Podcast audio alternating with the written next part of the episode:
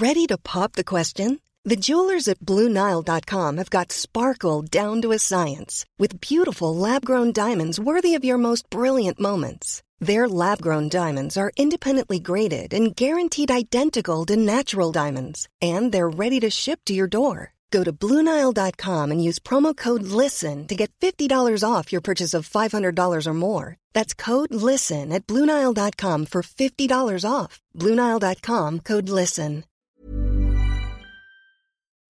Nous sommes en guerre. Moi, moi, je, personnellement, je m'étouffe. Accélère Accélère Ils sont aux ordres du pognon Faut laisser la star tranquille.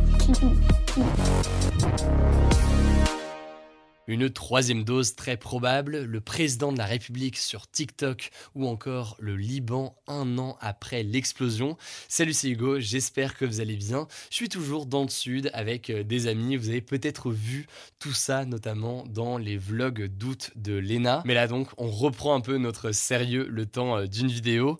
En attendant le retour du format des actus du jour le 23 août, eh bien on est parti aujourd'hui pour euh, les 5 actus de la semaine. Je vais vous expliquer et résumer ce qui s'est passé cette semaine dans le monde. Alors dans l'actualité internationale, il y a des incendies qui touchent actuellement le sud de l'Europe et notamment la Grèce, l'Italie ou encore la Turquie. En fait, depuis plusieurs jours, des pays situés autour de la mer Méditerranée subissent de très fortes vagues de chaleur. On peut citer euh, notamment des maximales à 46 degrés dans certaines régions euh, de Grèce ou encore eh bien, une température maximale de 49,1 degrés qui a été euh, répertorié dans le sud de la Turquie. Le résultat, c'est quoi? Eh bien, vous le voyez actuellement, des incendies très impressionnants, notamment en Turquie, où euh, des centaines de milliers d'hectares de cultures et de forêts ont brûlé et où 8 euh, personnes sont décédées jusqu'ici. D'ailleurs, le gouvernement turc est très critiqué pour sa gestion des incendies. La population lui reproche notamment d'avoir refusé dans un premier temps des aides de l'Union européenne, d'Israël ou encore de la Grèce qui proposent des avions bombardiers d'eau et euh, plus largement en fait le gouvernement turc est critiqué pour euh, sa gestion assez chaotique de la situation. Mais alors comment expliquer ce dérèglement climatique qui touche euh, une partie de l'Europe? Alors là je vais la jouer un petit peu monsieur météo. En fait ces vagues de chaleur sont dues à l'air chaud du Sahara qui remonte et qui stagne car il y a très peu de vent et en plus en fait à cause du dérèglement climatique cette chaleur qui remonte du Sahara est de plus en plus intense et sera en fait de plus en plus intense dans les prochaines années. Bref, la situation est assez inquiétante, les feux continuent encore à l'heure où je tourne cette vidéo et des centaines de personnes ont été euh, évacuées. Je vous mets évidemment, vous le savez, euh, des liens en description si jamais vous voulez en savoir plus. Alors maintenant, on passe au sujet qui est pas le plus plaisant, on va pas se mentir, vous l'avez vu dans le titre, on va parler des discussions autour d'une possible troisième dose de vaccin contre le coronavirus, une troisième dose qui pourrait être mise en place en France dès la rentrée en septembre. Alors ce rappel, c'est quelque chose qui existe pour beaucoup de vaccins et c'est au passage de là que vient l'expression une piqûre de rappel. Voilà, c'est bête mais j'ai capté euh, ça tout à l'heure donc je vous le partage, euh, faites ce que vous voulez de cette info. Bref, cette troisième dose de vaccin contre le coronavirus elle a déjà été mise en place dans plusieurs pays pour euh, les personnes âgées et vulnérables. C'est par exemple le cas en Israël, en Turquie, en Hongrie ou encore en Allemagne qui va commencer à les distribuer en septembre. Et concernant la France, eh bien, le président français Emmanuel Macron a confirmé ce jeudi que euh, le gouvernement se préparait à organiser une campagne de rappel vaccinal à la rentrée pour les plus fragiles et les plus âgés. Mais alors pourquoi exactement cette troisième dose maintenant. Il faut savoir que les scientifiques estiment que le vaccin contre le coronavirus est efficace jusqu'à 9 mois après la première injection pour les populations les plus fragiles. Et en gros, ce que ça veut dire donc, c'est que les personnes fragiles qui se sont faites vacciner en tout début d'année ont plus de risques dès septembre d'attraper le coronavirus, puisque eh bien, ça fera déjà plus de 9 mois. Par ailleurs, pour ce qui est du reste de la population, en gros, est-ce que les personnes pas particulièrement fragiles ont besoin d'une troisième dose pour rester protégé ou alors est-ce que c'est pas nécessaire? Eh bien, euh, pour l'instant, c'est pas très clair et la haute autorité de santé euh, française estime qu'on n'a pas assez d'informations pour le moment pour euh, trancher sur cette question et sur le besoin d'une troisième dose pour tout le monde. Mais le truc, c'est que tout le monde n'est pas d'accord avec le fait de faire cette troisième dose dès maintenant pour euh, les personnes les plus fragiles. Et parmi ceux qui euh, émettent certaines réserves, il y a notamment l'Organisation mondiale de la santé qui estime que les doses censées servir de troisième dose dans les pays les plus riches devraient plutôt être redistribuées en priorité aux pays qui n'ont pu vacciner qu'une toute petite partie de leur population et notamment donc certains des pays les plus pauvres. Bref, concernant cette troisième dose de vaccination, s'il y en a une à la rentrée, ce sera surtout pour euh, les personnes les plus fragiles et qui se sont faites euh, vacciner en premier. Et pour ce qui est du reste de la population, eh bien ça dépendra du besoin ou non, mais aussi des disponibilités euh, des doses. à faire suivre donc là-dessus. Au passage, vu qu'on parle du coronavirus, le Conseil constitutionnel qui est chargé de vérifier qu'une loi respecte bien la Constitution, donc la loi suprême du pays, a bien validé ce jeudi l'extension du pass sanitaire et la vaccination obligatoire des soignants. La conséquence, c'est quoi? Eh bien, à partir de lundi, il faudra officiellement présenter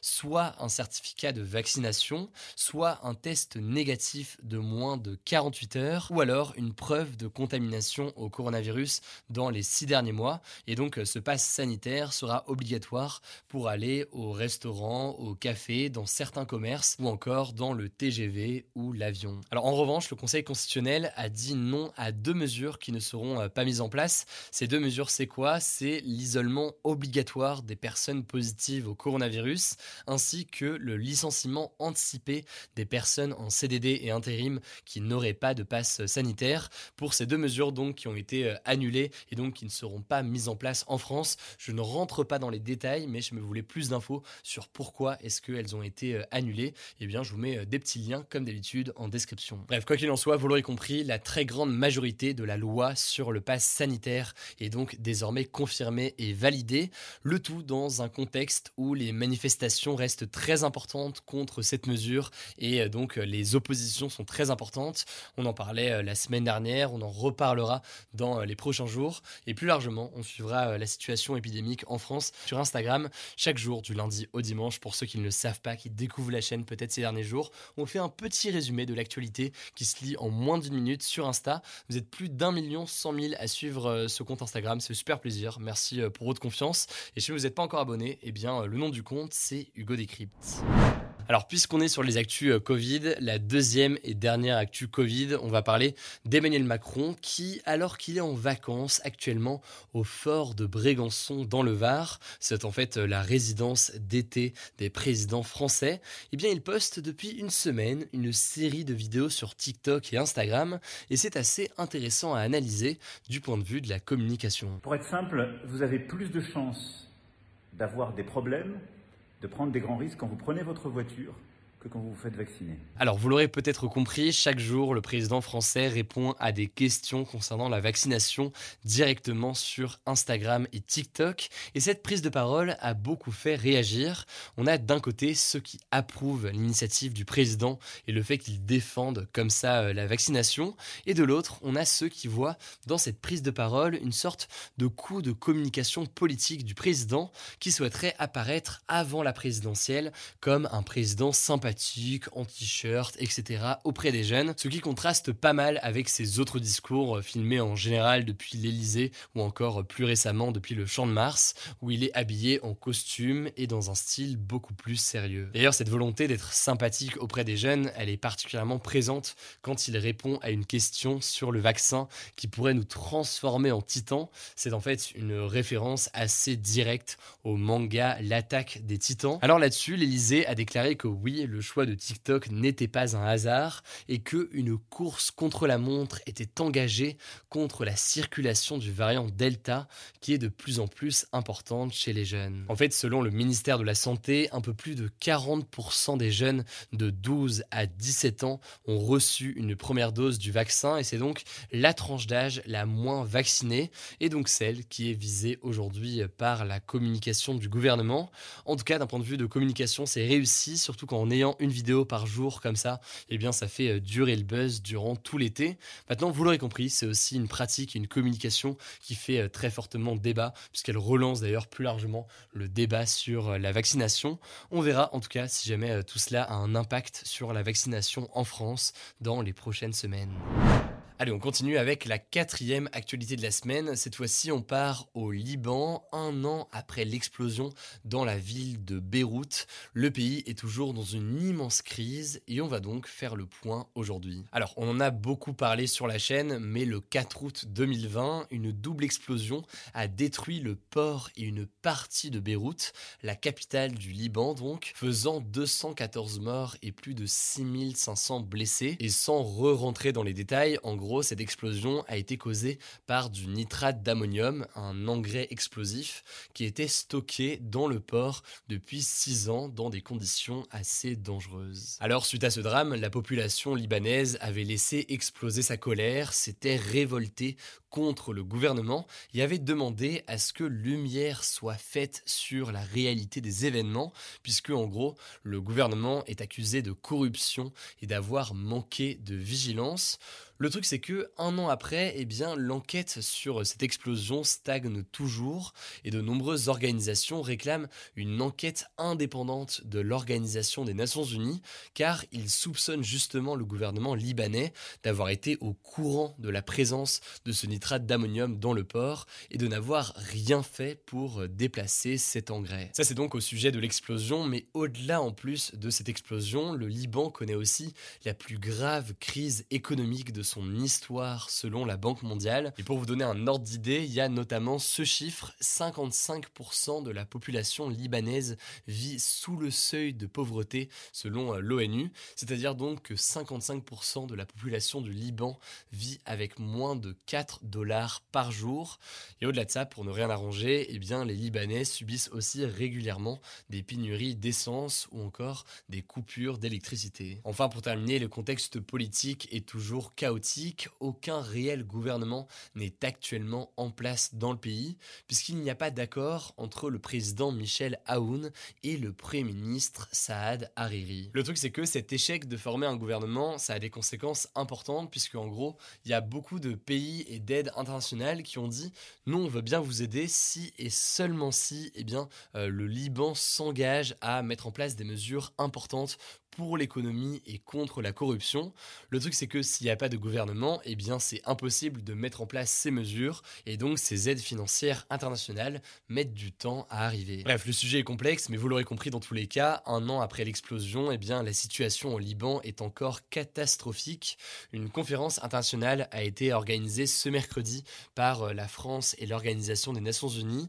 Le président français a promis une aide d'urgence de 100 millions d'euros sur les 12 prochains mois pour la population libanaise, mais il a également fait pression sur euh, les responsables politiques du pays qui l'accusent, je cite, de faire le pari du pourrissement, et ce alors que euh, le Liban est en pleine crise. Bref, vous l'aurez compris, la situation est très tendue, et si vous voulez en savoir plus, l'an dernier, avec euh, Blanche et Benjamin de mon équipe, j'étais parti à Beyrouth juste après l'explosion pour un reportage justement sur place à la rencontre des personnes touchées par ce drame, mais aussi à la rencontre des manifestants contre le gouvernement.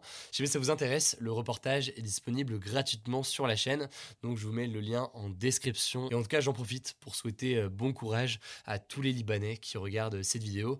Je sais que vous êtes un certain nombre, courage à vous, et du coup, euh, logiquement, on vous tient au courant dans les prochains mois. Dans l'actualité cette semaine, il y a aussi des Jeux Olympiques qui sont pas très sportifs. La Biélorussie, pays européen souvent considéré comme étant une dictature, a essayé de ramener de force l'une de ses athlètes et vous allez le voir, l'histoire est assez folle. En fait, tout a commencé la semaine dernière lorsque la sprinteuse Kristina Timanouskaya a critiqué la Fédération biélorusse d'athlétisme sur les réseaux sociaux. En gros, elle explique qu'elle a été obligée de participer au relais 4x400 mètres alors qu'elle était normalement censée courir le 100 mètres et le 200 mètres. Et selon elle, c'est une décision arbitraire qui a été prise tout simplement dans son dos. Le truc c'est que ces déclarations n'ont pas du tout plu à la Biélorussie qui a tout de suite réagi en ordonnant à l'athlète de mettre fin à sa participation aux Jeux olympiques et de rentrer en Biélorussie. L'athlète explique avoir été amené de force à l'aéroport de Tokyo par des responsables du comité olympique biélorusse et au passage ce comité biélorusse est dirigé par Viktor Loukachenko, tout simplement le fils du président biélorusse Alexandre Loukachenko. Il faut savoir que le gouvernement biélorusse est au cœur de nombreuses polémiques depuis plusieurs mois et notamment depuis la réélection très contestée justement du président Alexandre Loukachenko en août 2020. Le gouvernement est notamment accusé par plusieurs pays de mener une répression très importante contre les opposants, les journalistes ou encore les militants biélorusses qui critiquent le pouvoir. Alors, craignant fortement de rentrer en Biélorussie, la Pologne a proposé à l'athlète un visa humanitaire, si bien qu'elle est arrivée en Pologne avec son mari, qui est lui aussi un opposant euh, au pouvoir. Et l'idée en étant avec ce visa humanitaire en Pologne, eh bien, c'est d'être protégé et de ne pas être poursuivi par euh, la Biélorussie. Bref, on vous en parlait la semaine dernière, il y a un caractère très politique dans tous les Jeux olympiques au-delà de l'aspect euh, sportif. Ici, les Jeux olympiques ont quand même mis en lumière la situation difficile en Biélorussie avec une athlète qui refuse donc aujourd'hui de retourner dans son pays par crainte de se voir arrêter. Voilà, c'est la fin de ce résumé de l'actualité. Évidemment, pensez à vous abonner pour ne pas rater le suivant, quelle que soit d'ailleurs l'application que vous utilisez pour m'écouter. Rendez-vous aussi sur YouTube et sur Instagram pour d'autres contenus d'actualité exclusifs. Écoutez, je crois que j'ai tout dit, prenez soin de vous et on se dit à très vite.